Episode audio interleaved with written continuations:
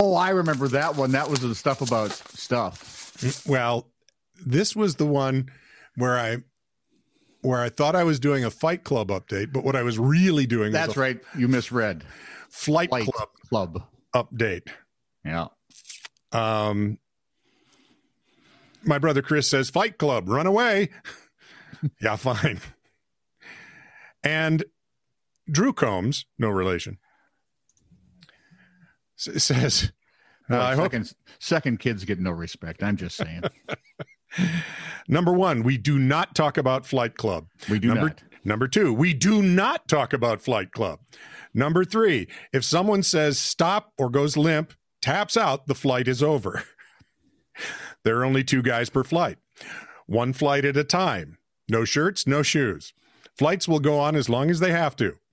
And eight, if this is your first night, night if this is your first night of Flight Club, you have to fly.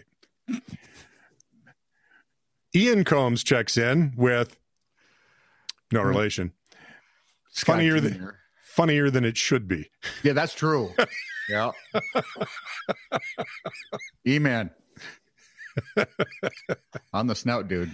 So enough of the families. Yeah. I don't have any. Mailbag's over. Now Okay. we, move, we move on to the next thing. This isn't weird, awful, or painful like Flight Club. The British Museum, or Iron Crotch, now that I think of it, the British Museum announced that among the historical finds it's registered this year was a cache of 63 gold coins, count 'em, dating from the reign of Henry VIII, Ooh, dug up by a family simply weeding their garden in New Forest. The coins totaled 24 pounds. That's weight, I think.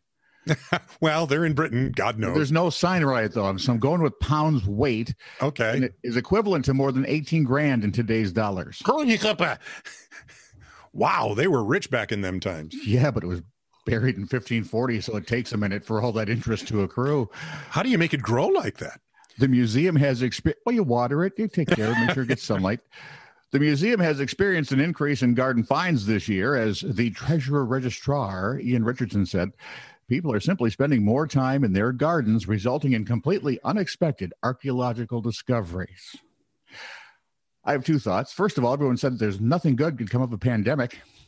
And third, I'd be a little scared to say if I lived in Chicago Ooh, to be digging around Ooh. anywhere. Ooh, or Yes. Kansas City. Yes, Kansas City wouldn't be good. Uh, yeah, no. So if you're in Kansas City, my friends from Kansas, don't do it.